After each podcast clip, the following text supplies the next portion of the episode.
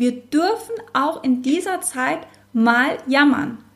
Also das ist okay, aber dann trotzdem in diesem Jammern erkennen, da ist immer noch Hoffnung da. Und die Hoffnung, die sollten wir nicht aufgeben, weil dies für als Gesellschaft und bei jedem Gesundheitsthema ist die wahnsinnig relevant.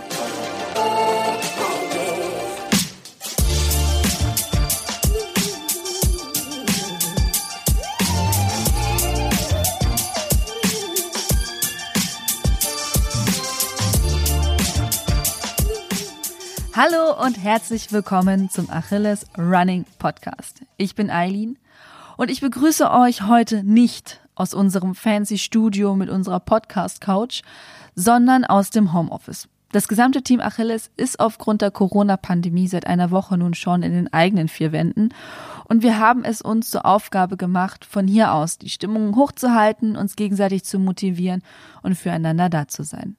Und darum geht es auch heute in unserem Podcast. Ich habe mit Daniela Diesmeier vom Freiwasser-Coaching telefoniert. Sie ist Mentaltrainerin, systemisch-kognitiver Coach im Business und auch im Sportumfeld und selber passionierte Draußensportlerin. Mit ihr habe ich darüber geredet, wie wir am besten mit der aktuellen Situation umgehen, also diese große Herausforderung, viel Zeit zu Hause zu verbringen mit Partner, Partnerin, Kindern oder eben auch alleine. Zudem ambitioniert zu arbeiten und gleichzeitig am besten noch motiviert weiter zu trainieren. Wir reden über den Perspektivwechsel von Angst vor der aktuellen Situation hin zu Dankbarkeit für das, was wir haben, wie wir unseren Trainingsfokus verändern können, um motiviert zu bleiben und warum es wichtig ist, uns alle als eine soziale Gruppe zu sehen, damit wir uns beispielsweise gut fühlen und auch Hamsterkäufe vermeiden können. Ich wünsche euch ganz viel Spaß bei meinem Gespräch mit Daniela Diesmeier vom Freiwasser-Coaching. Hallo Daniela, schöne Grüße in den Süden, soweit ich weiß. Ne? Wo sitzt du gerade? In München, im Büro, in meinem eigenen Büro in München, genau. Bei euch scheint auch die Sonne, bei uns ist strahlender Sonnenschein heute, deswegen es ist schon fast ein bisschen hämisch, dass man nicht so wirklich rausgehen kann, ne? Ja, gleichzeitig glaube ich, ist aber auch ganz gut, weil der Coronavirus mag die Wärme nicht so. Deswegen bin ich dafür, dass der Frühling jetzt ganz stark kommt. Yes, das wäre wunderbar. So, da sind wir auch schon fast beim Thema, aber das Thema wollen wir jetzt gleich anschneiden mit dem Coronavirus. Wir wollen kurz gern auf dich zu sprechen kommen, warum du überhaupt hier, ich sage jetzt mal ganz böse, Platz findest bei uns im Podcast. Du bist nämlich Coach und Mentaltrainerin, systemischer Coach, auch im Businessbereich hast du mir gerade gesagt. Vielleicht kannst du mal uns kurz einführen in genau, was du so machst und wer du so bist. Gerne. Also Business Coach oder systemischer Coach, das ist bei mir in meinem Fall eine 2-jährige Ausbildung an der Universität in Augsburg gewesen. Und zusätzlich habe ich davor noch eine Sport-Mental-Coaching-Ausbildung über ein Jahr gemacht. Und da ich mit diesem Sport-Mental-Coaching immer so ein bisschen aufs Kriegsfuß stehe, weil sich das halt schnell esoterisch anhört oder nach einer Wochenendausbildung, bin ich dazu übergegangen, dass ich mich als systemisch-kognitiver Coach bezeichne. Systemisch eben aufgrund dieser Ausbildung, mit der ich im Businessbereich arbeite, und kognitiv steht ja für den Kopf. Und da ich mich da eben in den letzten Jahren sehr stark darauf spezialisiert habe und auch wirklich schon circa 50.000 Euro in meine Ausbildung investiert habe und Weiterbildung, ist das etwas, wo ich sage, das ist mein zweites Steckenpferd, dass ich mich eben mit dem Hirn sehr intensiv auseinandersetze als Coach. Genau. Mhm. Wie kann ich mir denn so deinen Alltag vorstellen als systemischer Coach, als Mentaltrainer? Ja, also mein Alltag ist so, dass ich... Gott sei Dank. Das ist überhaupt ein Alltag. Viele Klienten habe, die zu mir zum Coaching kommen. Und das sind sowohl Berufstätige als auch Sportler und oft auch die Kombi, dass eben der Berufstätige, der auch gerne Sport macht, sagt, ich habe eigentlich ein Führungsthema und hätte dich da gerne als Coach, aber vielleicht kannst du mir da auch noch gleich ein bisschen bei meinem Sport unterstützend zur Seite stehen.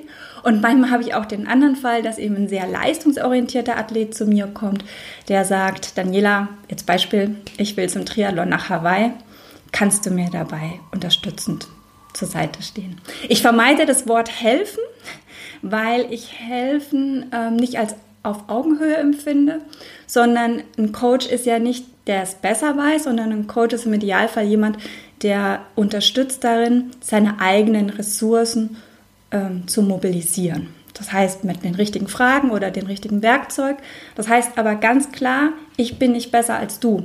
Ich habe nur die Ausbildung, dich darin zu unterstützen, dich selbst dahin zu bringen, wo du hin willst. Hast du denn, gibt es eine Tendenz, welche Art von Arbeitnehmer oder Freelancer so zu dir kommen und welche Art von Sportler bei dir sind? Ja, bei mir ist eine klare Tendenz. Ich habe sehr leistungsorientierte Menschen, ich habe auch oft sehr intelligente Menschen und sehr talentierte. Also quasi alle, die sich selber antreiben, die kommen sehr gerne zu mir. Und dieses sehr intelligente, das glaube ich, liegt auch ein bisschen daran, dass die natürlich auch dazu neigen, sich tendenziell optimieren zu wollen oder auch sagen, ich möchte, also das auch erkennen, dass sie daran arbeiten möchten. Und ich glaube aber auch, dass natürlich ich auch die Leistungsorientierten anspreche durch das, was ich eben auf Instagram poste oder was ich blogge oder in meinem eigenen Podcast bespreche. Also okay, es kommen sehr, sehr viele intelligente Menschen zu dir. Welche Art von Sportler und Sportlerinnen kommen dann zu dir? Ja, genau. Also von den Sportlern inzwischen habe ich da so viele Sportarten und da bin ich auch total dankbar. Also los ging es vor allen Dingen im Mountainbike-Bereich, weil die sich halt echt nicht in die Hose machen, zu einem Mentalcoaching zu gehen. Also die sind so tough, dass die sich da, das ist für die total normal. Die stehen auch mal an der Startlinie und kriegen mit, dass einer da irgendwie ein Thema hat und dann rufen die dem zu, hey, geh doch mal zu Daniela. Im Triathlon-Bereich ist das ganz anders. Da ist das noch so ein Schamfeld. Also das dauerte lang, bis die ersten Triathleten zu mir kamen, weil im Triathlon-Bereich ist so dieses, ich muss doch mental tough sein, sonst kann ich doch keinen Ironman machen, also kann ich doch nicht zum Coach gehen. Und bei den Springreitern zum Beispiel habe ich auch schon unterstützend wirken dürfen. Das fand ich toll. Baseballer fand ich ganz spannend auch. Tennis, Basketball. Ja, jetzt wahrscheinlich, wenn wir auflegen, fallen mir ganz viele Sportler ein, mit denen ich gearbeitet habe. Ich bin ein Fußballer, einen jungen Fußballer, Torwart habe ich auch mal gehabt. Ich glaube, für mich ist es unglaublich spannend, mich immer wieder in neue Sportarten reinzudenken. Aber ich muss die Sportart nicht im Detail, wie beispielsweise Baseball, hat wahnsinnige Spielregeln, das muss ich nicht alles kennen und verstehen. Das Entscheidende ist, dass ich verstehe, worum geht es da mental und was braucht er, um sich besser zu fühlen. Genau. Gibt es so typische Probleme, mit denen die immer wieder auf dich zukommen oder ist das wirklich komplett unterschiedlich, wie jeder Mensch auch? Ja, in meinem Fall ist es eben häufig ein Leistungsdruck und das begann eben oft schon im Elternhaus. Also das sind ja häufig, also Menschen, die sehr leistungsorientiert sind, haben ja häufig das heimliche Denken, ich bin nicht gut genug. Ja, und ja. Oder vielleicht merkt irgendwann jemand, dass ich doch nicht so gut bin. Also solche Gedanken sind da ja manchmal dann da, genau. Ja, da gibt es sogar einen Ausdruck für, ne? Wenn man so von wegen denkt, so, oh, ich bin eigentlich falsch. Das ist das Imposter-Syndrom, genau. Aber das ist jetzt nicht, danke. Ja, genau. Das hat nicht jeder, aber das ist manchmal auch noch mit dabei. Ja, und aber wie gesagt, häufig ist es halt einfach auch dieses, ich muss noch besser werden, ich bin nicht gut genug. Und das setzt natürlich wahnsinnig unter Druck. Oder dass man den Erwartungen von anderen gerecht werden will und selber tatsächlich auf sein eigenes Bedürfnis gar nicht hört. Also das hatte ich neulich bei einer hochintelligenten Führungskraft, die auch noch im läuferischen Bereich extrem stark ist, von der der Trainer eben erwartet hat, dass sie locker unter 35 Minuten läuft. Die dann aber 10 Kilometer. Ja, genau. Und das einfach nicht hingekriegt hat, obwohl sie es im Training konnte. Und wir haben da gearbeitet und irgendwann habe ich sie einfach gefragt, willst du es eigentlich selbst oder machst du das nur, weil es der Trainer von dir erwartet und weil es de facto leistungsmäßig möglich ist? Und dann kamen wir so ins Reden und das war eigentlich ganz klar, sie liebt den Traillauf. Ja? Sie macht das auf dem Asphalt nur, weil diese Erwartung da ist, du kannst es.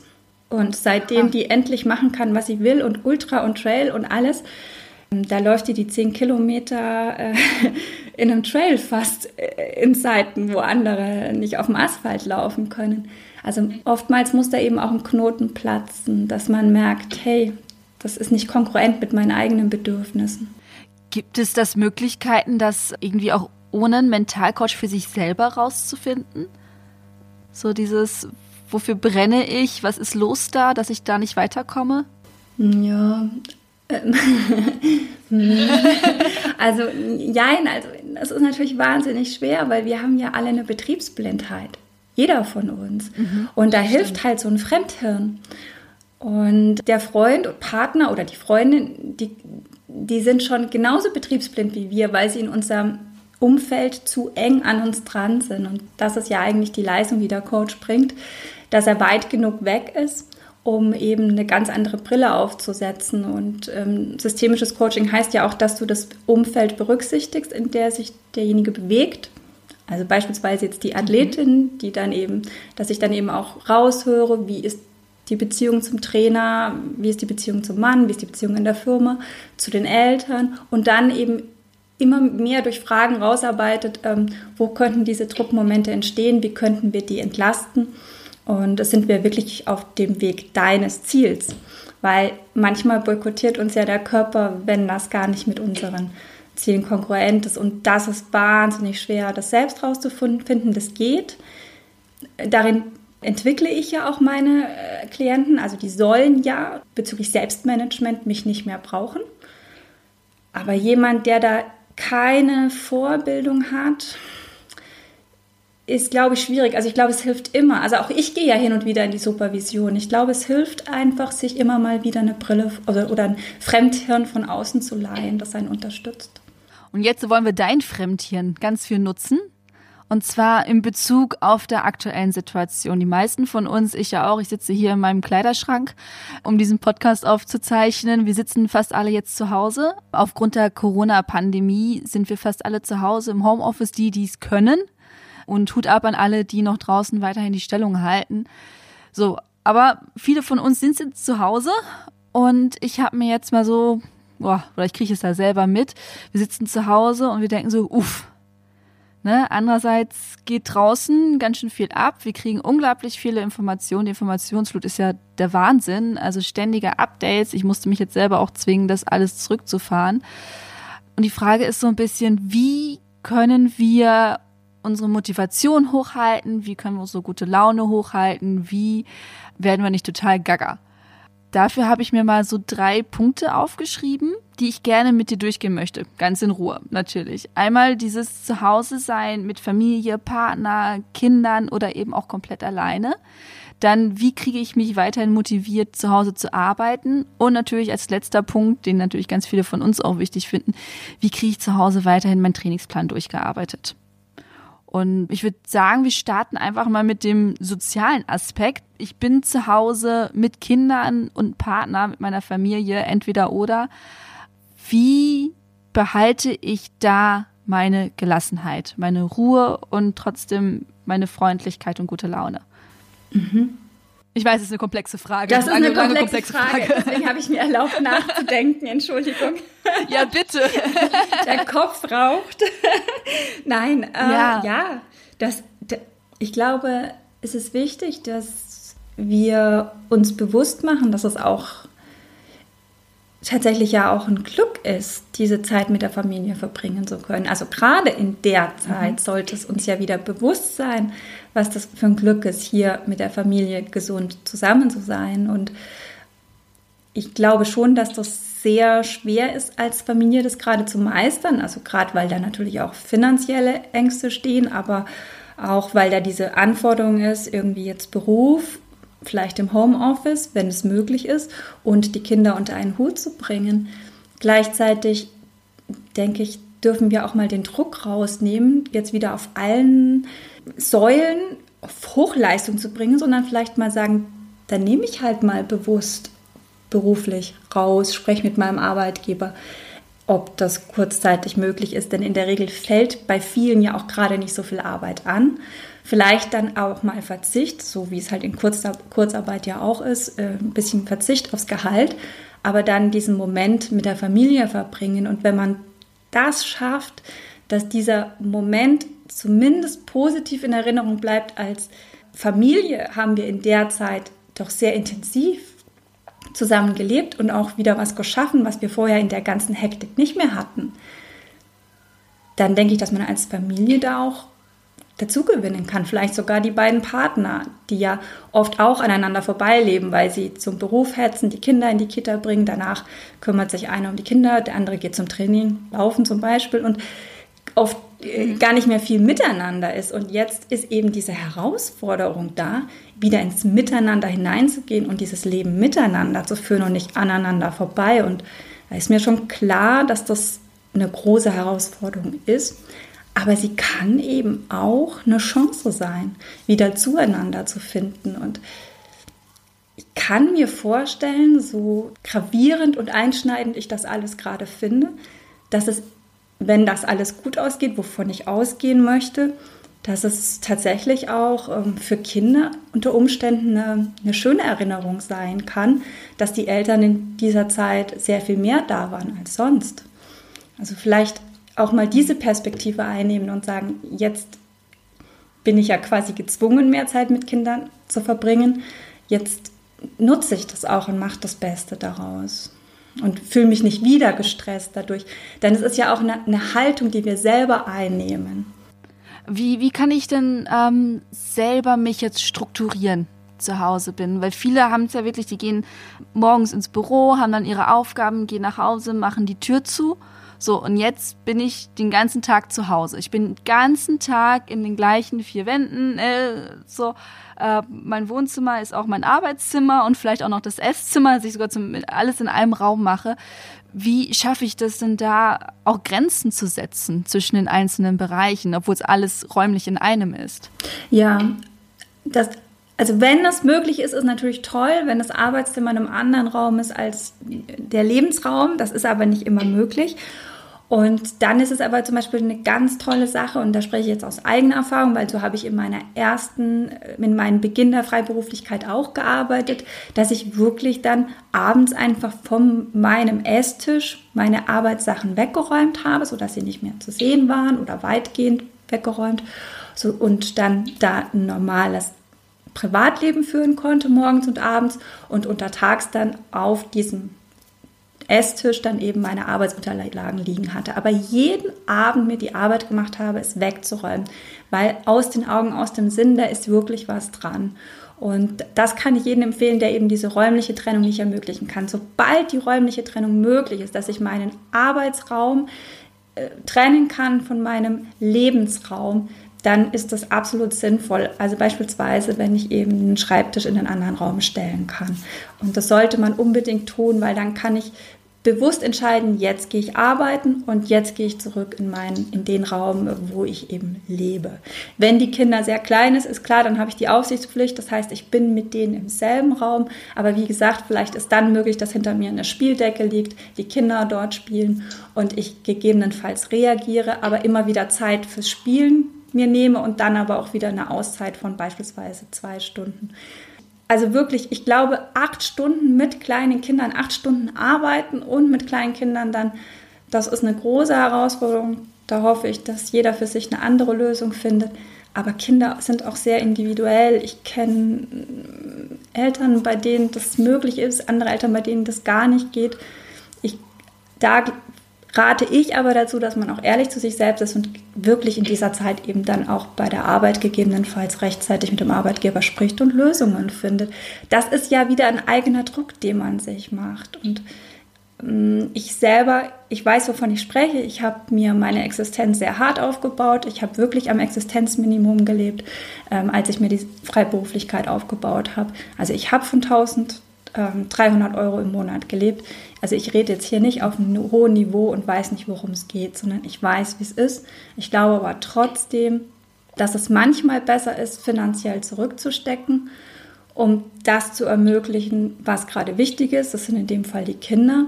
Und zu einem anderen Zeitpunkt dann eben finanziell wieder aufzustocken. Und es gibt für diese Fälle ja Gott sei Dank auch gerade von den Banken sehr viel Unterstützung. Also auch da sollte man sich dann trauen, gegebenenfalls eben da auch nachzufragen, ob es da eine Stütze gibt zu der Zeit. Ich kann mir aber sehr gut vorstellen, also es ist besonders, wenn wir jetzt nochmal bei den Alleinerziehenden sind, die müssen immer kämpfen, die müssen immer Stärke zeigen. Und wenn man jetzt auch noch so sagt, ich muss jetzt auch noch zurückstecken, ich muss sowieso, kriege ich meine Extrawurst, weil ich muss rechtzeitig raus zur Kita, ich muss irgendwie zu Sommerfesten, zu Weihnachtsbastelei und muss jetzt auch noch zurückstecken. Das ist vielen schwerfällt, glaube ich, das sich selber einzugestehen und halt auch noch diese, ich nenne es jetzt in Anführungszeichen extra Schwäche, dem Arbeitgeber gegenüber zu kommunizieren. Wie kann ich das denn am besten für mich, dass ich mit mir selber da in dieser Situation im Reinen bin und das auch kommunizieren kann, so dass es einfach jetzt so ist und dass es eigentlich keine Schwäche ist, sondern einfach eine besondere Herausforderung. Ja, das ist der eigentliche Punkt, ne? Weil es geht ja im Kopf los. Ich hoffe, dass der Podcast vielleicht schon ein bisschen Umdenken bringt. Die Frage, die ich mir ein Leben lang immer wieder stellen werde, und das gilt für jeden von uns, ist, was hat gerade Priorität in meinem Leben? Wem will ich gerade meine Aufmerksamkeit widmen? Wer braucht mich? Und was ist dafür zu tun? Und das bedeutet aber auch, mit seinen Ressourcen, also mit seiner eigenen Energie zu haushalten. Denn wenn ich meine Kinder permanent anschreie, um meinem Arbeitgeber gerecht zu werden, dann habe ich gar nichts gekonnt. Also spätestens, wenn das passiert, mehrmals sollte ich mir Gedanken machen, ob ich nicht doch mit meinem Arbeitgeber spreche, weil es einfach eine unschöne Situation aktuell für mich ist. Und dasselbe ist, dann ist eben auch sinnvoll, um Unterstützung zu bitten. Und bei Banken zum Beispiel. Und das Thema, ich bin nicht stark, das ist ja ein Antreiber. Ich muss stark sein, ist ein Antreiber, der in der Regel so, wenn er so stark ist, ja weder für mich noch meine Kinder noch gesund ist. Mhm. Und gerade eigentlich Eltern oder jede Mutter, jeder Vater wünschen sich doch die bestmögliche Entwicklung für das Kind. Und wenn ich es schon nicht für mich kann, dann sollte doch das Kind das beste Argument sein, mein Verhalten zu verändern. Schlusswort für dieses Thema. Ich würde ganz gerne mit dir noch auf einen weiteren sozialen Aspekt zu sprechen kommen, der momentan bei vielen ist, das ist dieses Alleine-Sein. Ne? Es gibt viele, die eben nicht mit Partner zusammenwohnen, die keine Familie um sich herum haben, keine Kinder, auch die Eltern nicht in der Nähe, die wirklich jetzt viel alleine zu Hause sitzen. Und es gibt einige, die es halt einfach schwerfällt, die ganze Zeit nur sich selber um sich zu haben. Wie komme ich denn da am besten durch diese Situation aktuell? Ja, also tatsächlich vielleicht auch nochmal an die Familien gedacht, dass sie vielleicht auch sich ab und zu vergleichen mit denjenigen, die jetzt ganz alleine sind. Denn ich glaube, das ist für die Alleinstehenden mitunter sogar schwerer zurzeit. Auch wenn bei den anderen ab und zu mal die Köpfe gegeneinander schlagen, aber dieses als alleine auszuhalten, ist eine große Herausforderung. Und da möchte ich eben auch mal auf das Oxytocin zu sprechen kommen. Ja, das ist ein Hormon und ein Neurotransmitter und der sorgt dafür, er stärkt nicht nur die Bindung bei Mutter und Kind, dieses Hormon, sondern das ist tatsächlich auch für einen grundsätzlich vertrauten Umgang von Menschen miteinander. Und beispielsweise, wenn jetzt diese Begegnungen, diese sozialen Begegnungen nicht mehr in der Form möglich sind, dann ist natürlich auch die Gefahr da, dass dieses Hormon sehr wenig ausgeschüttet wird. Das heißt, dieses Gefühl von Alleinsein auch noch stärker wird. Und gleichzeitig aber bei denen, die dieses Hormon ausschütten, das sind zum Beispiel die Familien, die ja jetzt gerade eng beieinander sind, die kuscheln im Idealfall und auch dieses Gefühl, wir müssen zusammenhalten als Familie, sorgt auch dafür, dass dieses Oxytocin gerade in den Familien stark ausgeschüttet wird. Das heißt, leider ein Effekt von Oxytocin ist aber auch, dass alle, die nicht zur Gruppe gehören, tendenziell dann eher als Gegner wahrgenommen werden. Und das ist leider das, was wir gerade beobachten, wenn wir in den Supermarkt gehen. Ich muss mich vor den Gegnern schützen, ich muss so viel Salat, so viel Gemüse, ich muss so viel wie Nudeln, ich muss so viel Klopapier wie möglich kaufen, um meine Gruppe zum Überleben zu bringen und vergesse die anderen. Und ich habe auch kein Gefühl, keine Empathie für die anderen, weil ich ja für meine Gruppe das Richtige tue. Also das ist leider auch ein Effekt von Oxytocin, dass ich mich mit meiner Gruppe stark verbünde und an die anderen eben nicht so sehr denke, weil in diesem evolutionären Denken eben innerhalb der Gruppe werde ich harmonischer, aber um die eigene Position zu verteidigen, auch aggressiver in der Durchsetzung. Und deswegen ist es mir so wichtig, dass wir diesen Zusammenhalt als Gesellschaft fertigbringen, weil wenn wir uns gesamt als Gesellschaft, als Gruppe wahrnehmen, als zugehörig, dann ist dieses Oxytocin förderlich für alle, für uns alle, weil wir Empathie im Miteinander für die Alten, für die Risikogruppen zeigen, für die Alleinstehenden, aber auch für die Mama, die jetzt irgendwie gerade 2 Kinder zu Hause hat und nicht weiß, wie sie das alles stemmen soll. Aber wenn wir nur an Gruppen und Kleingruppen denken und an Familienzusammenbünde, dann wird es eben gefährlich. Und deswegen ist es die oberste Aufgabe von Politik und eigentlich von jedem, der gerade sozial in den Medien tätig ist, meiner Meinung nach, dieses Zusammengehörigkeitsgefühl als Gesellschaft zu fördern. Denn wenn wir das verlieren, dann wird es gefährlich. Und das ist leider auch, wie gesagt, das, was ich dann merke im Supermarkt, wenn ich eben nicht daran denke, dass andere doch womöglich auch noch was wollen. Also ich stehe gerade regelmäßig vor leeren Regalen. Also in München ist eine gewisse Hysterie in den Supermärkten zu beobachten. Berlin also es ist unfassbar. Ja, genau. Also was die Leute auch irgendwie 3, 4, 5 Pakete Salz kaufen, wo ich denke, so, ey, so viel Salz, ich komme mit einem Paket, glaube ich, 2 oder 3 Jahre aus. Also ja. Ich weiß, also dieser Klopapier-Hype, der geht mir überhaupt nicht in den Kopf, den habe ich noch nicht begriffen. Da hoffe ich aber, dass den ein Sozialpsychologe untersucht, wenn diese Krise vorbei ist, warum Klopapier so wichtig ist. Das ist mir noch nicht so bewusst, aber gut. Und ansonsten hoffe ich, dass ich deine Frage ganz gut beantwortet habe. Achso, Alleinstehende brauchen also uns. Und ich bin übrigens auch alleinstehend, das heißt, ich bin der Meinung, dass jeder gerade sehr an den anderen auch denken sollte. Das heißt, sich das auch mal zeigen. Und das kann eine kleine Nachricht sein, das kann auch mal wieder ein Anruf sein. Das ist ja nicht mehr modern, aber das ist auch mal eine Lösung. Ich rufe zum Beispiel auch momentan jeden Tag meine Eltern an und wir lachen auch viel zusammen. Also auch das finde ich wichtig, dass wir in der Zeit nicht das Lachen vergessen. Und eben wirklich dafür sorgen auch, dass wir miteinander, auch die Alleinstehenden, auf unsere Dosis Oxytocin kommen. Also beispielsweise Tiere streicheln. Jeder, der ein Tier daheim hat, streichelt das. Das gibt euch Oxytocin. Und Oxytocin ist ein guter Gegenspieler von Cortisol. Das heißt, unser Stress minimiert sich dadurch. Dann Dinge tun, die wir lieben. Also solange wir noch zum Laufen rausgehen können, alleine, ja, weil Social Distancing, tut's. Weil das einfach euch gut tut. Oder wer gerne malt, wer gerne, was auch immer, tut das, was ihr liebt. Sinne aktivieren durch gutes Essen oder gute Musik. Also auch das ist etwas, was eben dazu führt, dass dieses Oxytocin sich erhöht und wir uns besser fühlen. Es kann auch für den einen oder anderen soziale Interaktion in sozialen Medien sein. Und tatsächlich Meditation, ja. Keiner will es mehr hören, das ist ja eigentlich schon fast ein Unwort, aber Meditation kann helfen. Ja, ich merke tatsächlich auch auf meinem privaten Instagram-Account, dass die Leute mir mehr schreiben.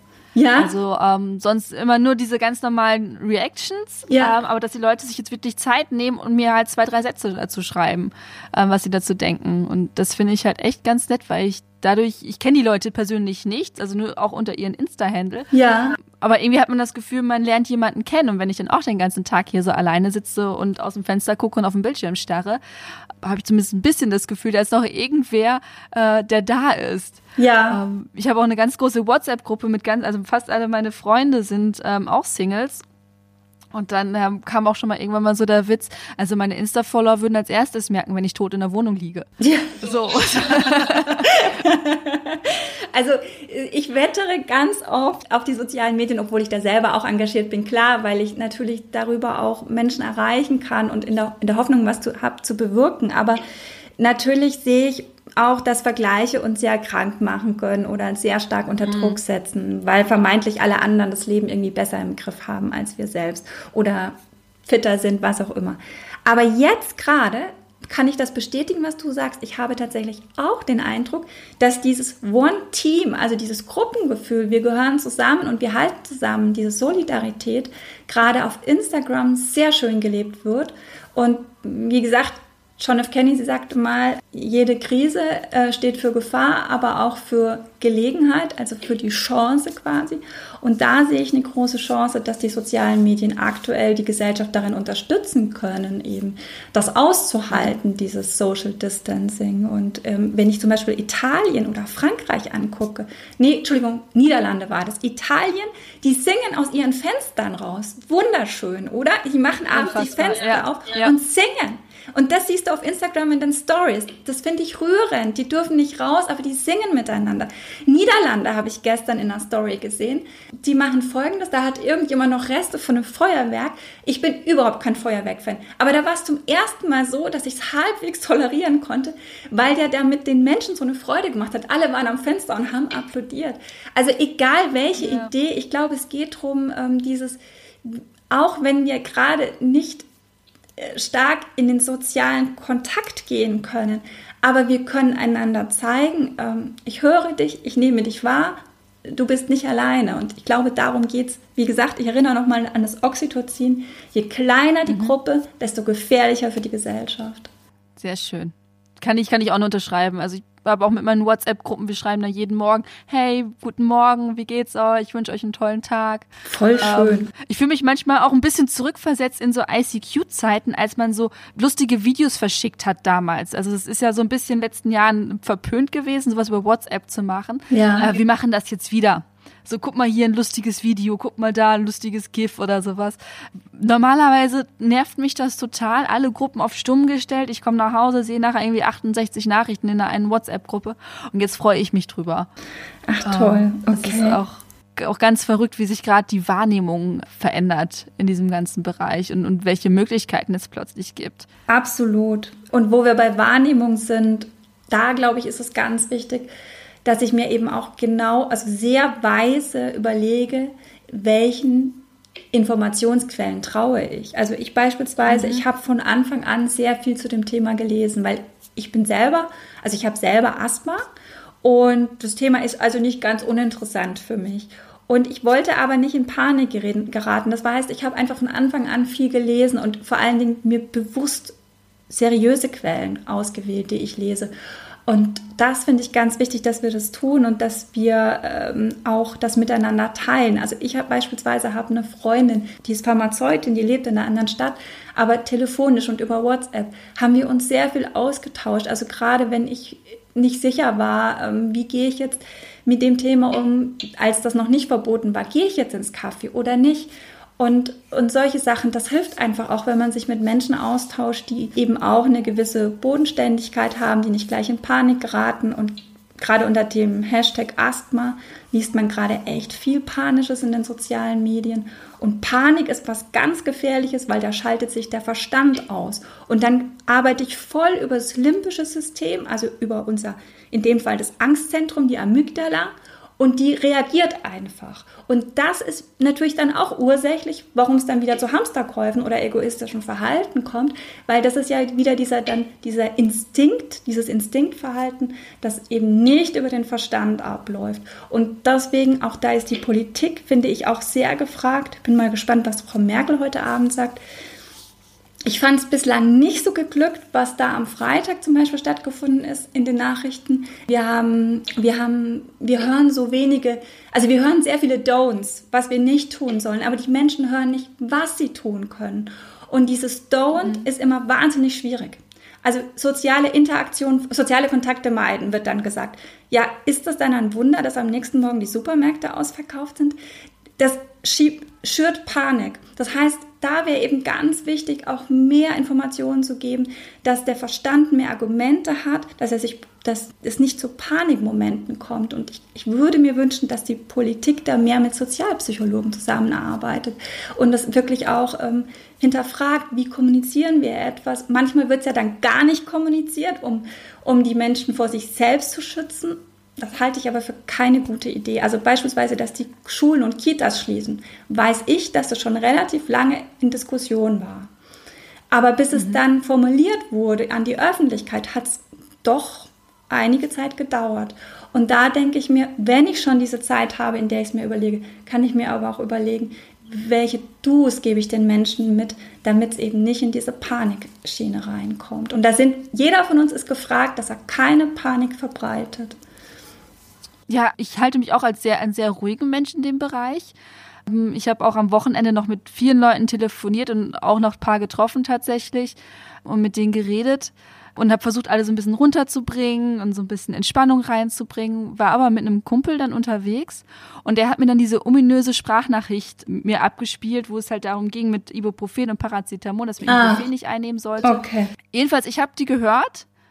Und wie gesagt, ich bin normalerweise echt entspannt, aber ich bin mit ihm in die nächste Apotheke gegangen und wir haben uns beide Paracetamol gekauft. Ja. So, und ich war nachher zu Hause und ich dachte nur, boah, Eileen, das kann jetzt echt nicht dein Ernst sein. Du warst die ganze Zeit so, hey, entspann dich, atme mal tief durch. Jetzt checkt nicht jede Stunde die Corona-Fälle. Ich habe das nur gehört und ich dachte nur, oh Gott, du hast nur Ibuprofen zu Hause. Also 50 Meter weiter, zum Glück, ne, Berlin, direkt die nächste Apotheke. Ich sage einmal bitte Paracetamol. Ja, und Eileen, ich finde das so ehrlich von dir, weil ganz ehrlich, so geht's uns allen. Wenn so etwas kommt, was in unseren Urängsten erreicht, dann ist dieser Moment da und dann ist es eben so wichtig, dass Menschen da sind, die beispielsweise Fachleute, die sowas auch entkräften relativ schnell. Also meine Freundin, diese Pharmazeutin eben, hat sofort dann einen Artikel bei sich gepostet und solche Menschen brauchen wir gerade und da bin ich aber auch, das ist zum Beispiel auch der Grund, warum ich mich zu Corona online sehr zurückhalte, weil ich der Meinung bin, da müssen wir die reden lassen, die Ahnung haben, ja. Und ich finde es so toll, dass du ehrlich bist, weil die meisten gestehen das ja nicht nach außen hin. Das ist so, jeder war es nicht mit dem Hamsterkauf, aber warum gibt es dann nichts mehr? Und keiner hat die Panik, aber warum ist sie da? Und gleichzeitig gibt es natürlich auch die andere Seite, die es, um nicht in Panik zu geraten, in die Albernheit hineinziehen. Also ich hatte am Montag eine Begegnung, dass ein Bekannter von mir meinte, es ist lustig, wenn er mich in den Arm nimmt. Ich war völlig überrumpelt und fand es irgendwie auch dreist, aber das war so seine Reaktion, um das Thema nicht ernst nehmen zu müssen. Also wir verraten natürlich auch selber viel durch unsere Haltung. Und ich glaube, es ist schon wichtig, dass wir wissen alle nicht genau, wenn wir ehrlich sind, was das gerade bedeutet und wie gefährlich es wirklich ist. Aber ich denke, wir sollten uns jetzt schon an die Regeln halten, weil ich zum Beispiel würde gerne noch länger draußen alleine laufen oder Radfahren. Wenn sich aber die Menschen nicht an die Regeln halten, dann ist vielleicht die Politik gezwungen, diese Ausgesperre zu veranlassen. Und so weit wünsche ich mir, dass wir doch alle mitdenken und sagen, hey, lieber sind wir diszipliniert und kommen um diese Ausgesperre drumherum. Ja, absolut. Und das ist schon eine super Überleitung zu dem nächsten Punkt. Ja, also die meisten von uns wollen ja ihr Training jetzt auch nach innen verlagern oder irgendwie zumindest alleine. Ich meine, wenn man jetzt irgendwo alleine auf dem Land lebt, von 10 Feldern umzingelt, muss man nicht im Wohnzimmer trainieren, da kann man auch im Garten trainieren, wenn niemand anders da ist. Wie schaffe ich es denn, meine Motivation jetzt in Sachen Training aufrechtzuerhalten, damit ich nicht in dieses wahnsinnige Loch falle? Und viele haben ja also ich ja auch, ich habe bis zuletzt, jetzt bis vor einer Woche noch, auf einen Marathon trainiert. Und jetzt wurde alles abgesagt, ne? Man hat ja so seine kleinen Mini-Ziele, so den Wettkampf, wenn wir jetzt auch nur 5 Kilometer sind, jetzt alles abgesagt. Und jetzt sitzt man da so ein bisschen und denkt so, wofür trainiere ich denn jetzt noch? Wie kann ich dem ein bisschen so entgegenwirken? Ich finde es ganz wichtig, dass wir uns also erstmal wieder bewusst machen, warum habe ich eigentlich mit diesem Training begonnen? Ich selber zum Beispiel, ich spreche jetzt mal, weil ich ja selber auch sehr gerne Triathlon mache und für mich ist es doch so, ich mag es einfach, meinen Körper zu spüren. Ich fühle mich lebendig, wenn ich Sport mache. Das heißt, ich kann erstmal mich wieder auf das rückzubesinnen. Und das Zweite ist, ich kann mir neue Ziele setzen, derzeit. Also beispielsweise kleine Ziele, wir haben ja alle irgendwo Baustellen im Kraft- oder Rumpfbereich und dass man vielleicht sagt, da setze ich jetzt mal an. Ne? Also beispielsweise an den Liegestützen. Ich habe gestern Liegestützen trainiert, weil das ist ein Feld, wo ich besser werden kann. Und dann gibt es so viele tolle Trainer, die aktuell auf Instagram kostenlos Übungen zeigen. So 5, 6 Übungen. Ich habe gestern selber beim David Flacke vom Krafthaus die Übungen mitgemacht. Der hat total schöne Übungen eingestellt. Die habe ich einfach gemacht abends. Es war 30 Minuten Zirkel im Endeffekt und ich fühlte mich dann irgendwie auch gleich wieder besser. also das auch nutzen, was gerade angeboten wird. Auch mein Fitnessstudio, das schließen musste, hat zum Beispiel Online-Kurse kostenlos auf die Webseite eingestellt. Das finde ich von dem Fitnessstudio auch cool. Ja. Also die arbeiten mit Les Mills zusammen, hoffentlich spreche ich das richtig aus, und haben dann für die Zeit, in der sie geschlossen haben, diese Kurse kostenlos für die Mitglieder jetzt eingestellt. Das finde ich eine tolle Idee von einem Fitnessstudio, und ich wünsche mir einfach, dass viele da draußen mitziehen und sagen, wie man es jetzt auch sieht, wir unterstützen einander trotzdem, fit zu sein und Ziele zu erreichen. Aber da ist wieder jeder selber gefragt, sich selbst neue Ziele zu setzen. Und wie gesagt, das kann bei der kleinen Liegestütze sein, das kann sein, ich kenne so viele Leute, die ihren Marathon oder Halbmarathon selber durchgezogen haben. Ein Bekannter von mir, der ist nach New York geflogen zum Halbmarathon, konnte den aber dann vor Ort nicht laufen. Dann ist er im Central Park selber den Halbmarathon gelaufen und hat seine Zielzeit erreicht. Und dasselbe habe ich von einem Marathonläufer in München gelesen. Der konnte Barcelona, glaube ich, nicht machen und ist dann hier im Westpark seine Marathonzeit, Bestzeit gelaufen, begleitet von einem Kumpel. Da ziehe ich meinen Hut, wenn jemand den Marathon allein begleitet von einem Kumpel auf dem Rad durchzieht. Gut, das war auch bevor dieses Social Distancing kam, also jetzt, aber ich fand das ganz toll, wie viel Kreativität wir eigentlich haben können, um selber für uns Ziele durchzuziehen und wie gesagt, für mich ist es dann aber einfach auch so, dass ich sage, solange ich mich bewegen kann, und ich hoffe, dass wir draußen bleiben dürfen, wenn wir diszipliniert sind, dann glaube ich, dürfen wir auch dankbar sein, und das ist gerade bei den Sportlern manchmal so, dass ich das feststelle, dass diese Dankbarkeit so verloren gegangen ist, diese Präsenz, was wir eigentlich alles haben. Also manchmal muss ich richtig Köpfe gerade rücken, bei mir auch im Coaching, manchmal sonst nicht meine Aufgabe, aber wie viele Menschen manchmal vergessen, was für ein gut bezahlten Job sie haben, und da steht der Wohnwagen daheim und 3-mal im Jahr Urlaub und so viele Punkte, die mir jetzt alle gerade gar nicht einfallen.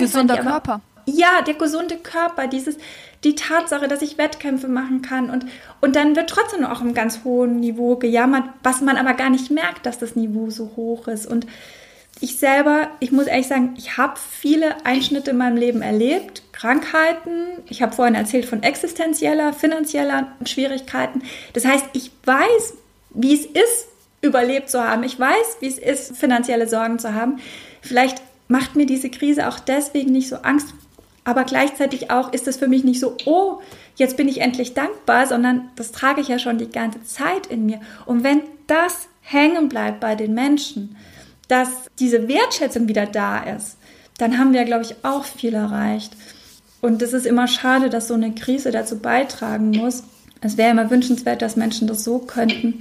Aber vielleicht, keine Ahnung, vielleicht... ist das jetzt hier der Beginn? Das wäre jedem zu wünschen, dass wir jetzt ein bisschen wieder so das Tempo rausnehmen, ein bisschen merken, okay, uns geht's gut. Also mir geht's auch gut. Ich guckte tatsächlich heute in meinen Schrank und habe gedacht, also ich habe genügend Lebensmittel hier. Und lustigerweise letzte Tage sagte noch eine Freundin, ey, ich bin bei meiner zweitletzten Rolle Klopapier, aber ganz ehrlich, zur Not stelle ich mich unter die Dusche. Wasser haben wir immer da. So, also. Ich habe tatsächlich auch festgestellt, dass ich nur noch 2 Rollen habe. Also ja. Ich bin mit einer Freundin, ich war definitiv nicht an den Hamsterkäufen beteiligt, aber ganz ehrlich, auch da gibt es Lösungen. Also erstens gibt es noch Taschentücher oder es gibt Nachbarn. Ich glaube auch da, und wie du sagst, Dusche, das Argument habe ich schon ganz häufig gehört, ich glaube, wenn das unser einziges Problem ist, dann geht es uns richtig gut, eigentlich.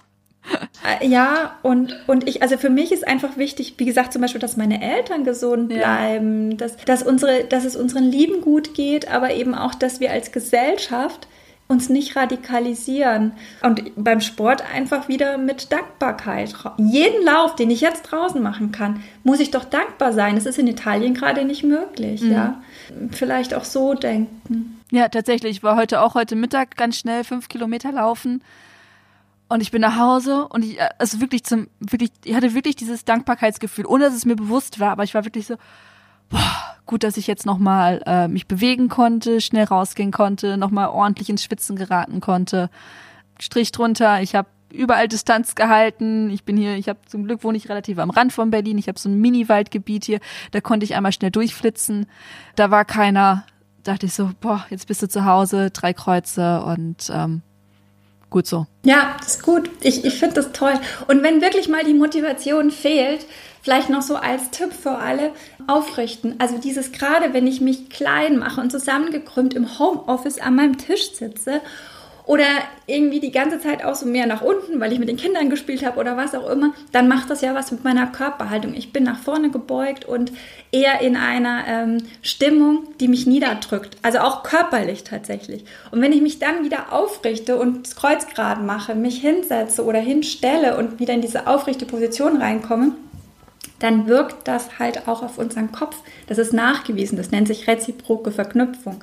Und wirklich halt auch bewusst mit in diese aufrechte Körperhaltung wieder reingehen und etwas für sich tun. Und dann fällt es auch leichter mit der Sportmotivation, sobald ich in der aufrechten Haltung bin. Also sich da auch selber beobachten. Ich fühle mich gerade demotiviert. Wie sitze ich denn gerade da, wie ein Schluck Wasser in der Kurve? Dann wundere dich nicht, richte dich auf, ja. Mhm. Manchmal sind es nur so Kleinigkeiten. Ja, und mit Trainingsplänen arbeiten. Also in jeder App gibt es ja auch irgendwie diese 6-Wochen-Challenge zum Sixpack für Pull-Up, whatever oder sowas. Da kann man sich ja überall wunderbar auch anmelden. Und wie du schon gerade sagtest, auch, dass ganz viele Trainer das online anbieten. Wir haben tatsächlich bei Achilles Running, das verlinke ich gerne in die Shownotes, eine kleine Übersicht, zumindest weil es ja gerade sehr viele sind, mit Trainer und Trainerinnen, die kostenlos teilweise Live-Workouts anbieten. Jeden Tag um 15 Uhr machen sie ein Live-Workout. Also machst zusammen mit den Sport. Und das finde ich gerade so toll. Das finde ich auch super. Und dann gibt es auch diese Virtual Races. Wenn du die alleine machst, ist da sicherlich nichts gegen einzuwenden, dass du sagst, wem das was bringt. Das ist ja Typfrage. Ich bin da jetzt nicht so, aber wen das anspricht, der macht halt so ein Virtual Race mit. Mhm. Und also ich glaube, wer will, der findet Möglichkeiten. Solange wir rausgehen können, glaube ich, dass wir in Deutschland immer noch Glück haben und das auch schätzen sollten. Aber wie gesagt, das heißt eben auch jetzt Disziplin zeigen und nicht miteinander abhängen, weil da befürchte ich, dass sonst die Politik durchgreift und sagt, dann geht ihr halt nicht mehr raus. Ja, also einerseits Dankbarkeit zeigen und ein bisschen sich selber am Riemen reißen. Cool, ja, genau. Genau, und nochmal, wer jetzt Zeit hat, die Alleinstehenden zum Beispiel, die jetzt Zeit haben, liest man ja von einigen, dass sie sich langweilen, dann macht doch mal eine berufliche Weiterbildung. Gibt so viele online. Also ich selber habe mich auch, obwohl ich mich nicht langweile, aber ich bin so ein Nerd, ich brauche immer irgendwas vom Kopf.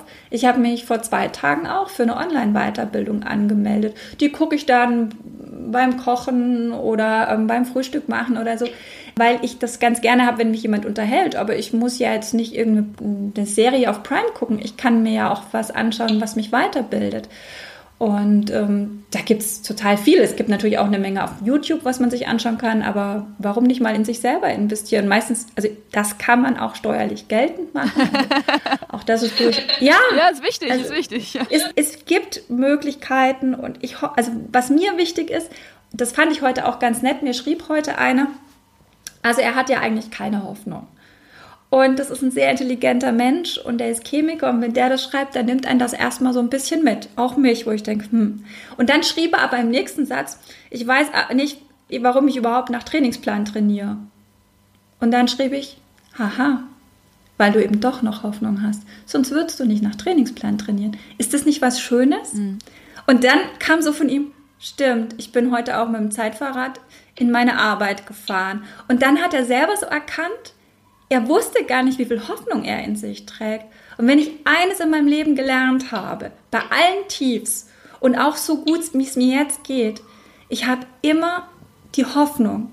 Die hat so viel ausgemacht. Und ich glaube, da können wir jeden fragen, der mal krebskrank war und es überlebt hat.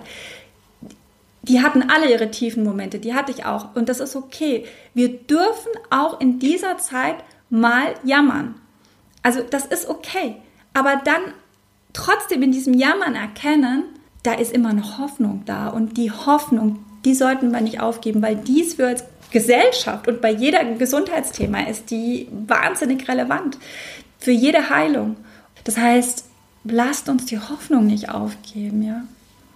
Daniela, danke dafür. Ich fühle mich gerade sehr beruhigt und sehr positiv tatsächlich. Nee, wirklich. Also bei mir scheint auch noch so ein bisschen die Sonne in mein Zimmer rein.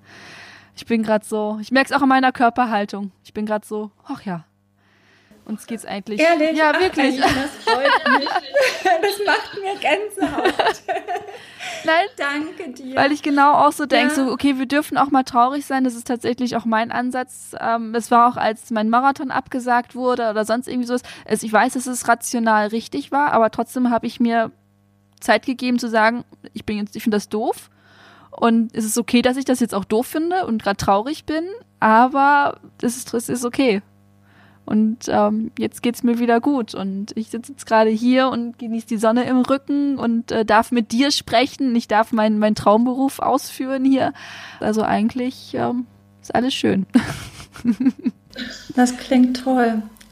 Aber ich hoffe, dass wir die Zufriedenheit ein bisschen raus in die Haushalte tragen können. Unsere beide Zufriedenheit und Dankbarkeit und große Hoffnung, dass wir das gemeinsam schaffen. Bin davon überzeugt. Und wenn wir nur 2-3 Leute davon überzeugt haben, hat sich das gelohnt.